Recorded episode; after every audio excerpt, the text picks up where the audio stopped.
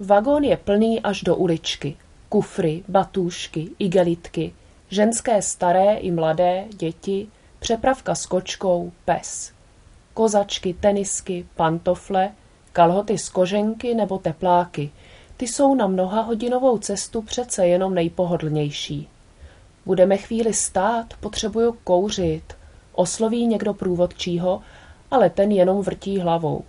Ptá se anglicky, ne rusky, jak se mluví u nich na východě. To, aby nebyl pokládaný za Rusa, není Rus. A Rusové nejsou ani ti ostatní tady. A to je kořen celé jejich tragédie. Z Přemyšlu vyrazili po ránu, teď se pomalu stmívá. Kdy už tam budeme, ptá se holčička. Máma s babičkou si nad její hlavou vymění unavené pohledy. Už brzo, řekne potom máma. Teta uvaří, má tam sabáčky. Dítě se utiší. Možná si představuje, jak chlupaté ty sabáčky budou, jak si společně vyhrají. Co si představují druhé dvě, si netroufám hádat, ani nerozumím, co si potichu šeptli. Z ruštiny už si nepamatuju o moc víc než tu sabáčku.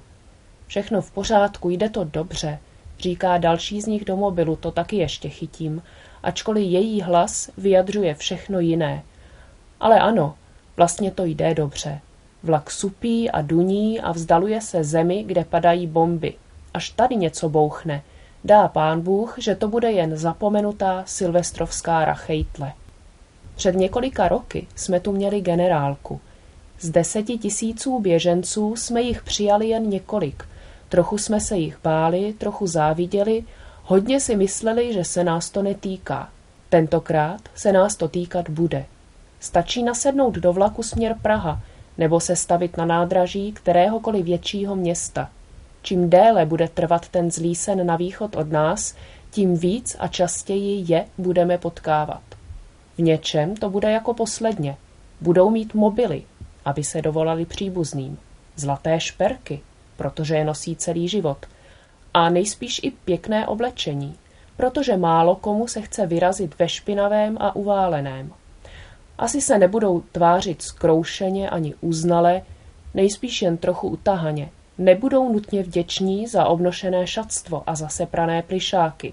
Neponesou na čele punc ženevských úmluv. Nejvíc ze všeho budou připomínat lidi, kteří od někud někam jedou, nijak zvláště to netěší a jsou už dlouho na cestě. To bude také nejvíc odpovídat pravdě. Rozdíl ale může být u nás. Můžeme se nechat protchnout humanistickým étosem a vzít si za své, že potřebnému se zkrátka pomáhá, anebo přinejmenším neškodí. Možná by ale stačilo odmyslet si slovo uprchlík. Pak dokážeme vidět lidi, unavené po dlouhé cestě, nejisté v novém prostředí, kteří se potřebují najíst, vyspat, povykládat si nebo vyvenčit sabáčku. A s takovými vyjít umíme a dokonce se o ně zvládneme i postarat. Už jenom proto, že se od nás samých nakonec tolik neliší.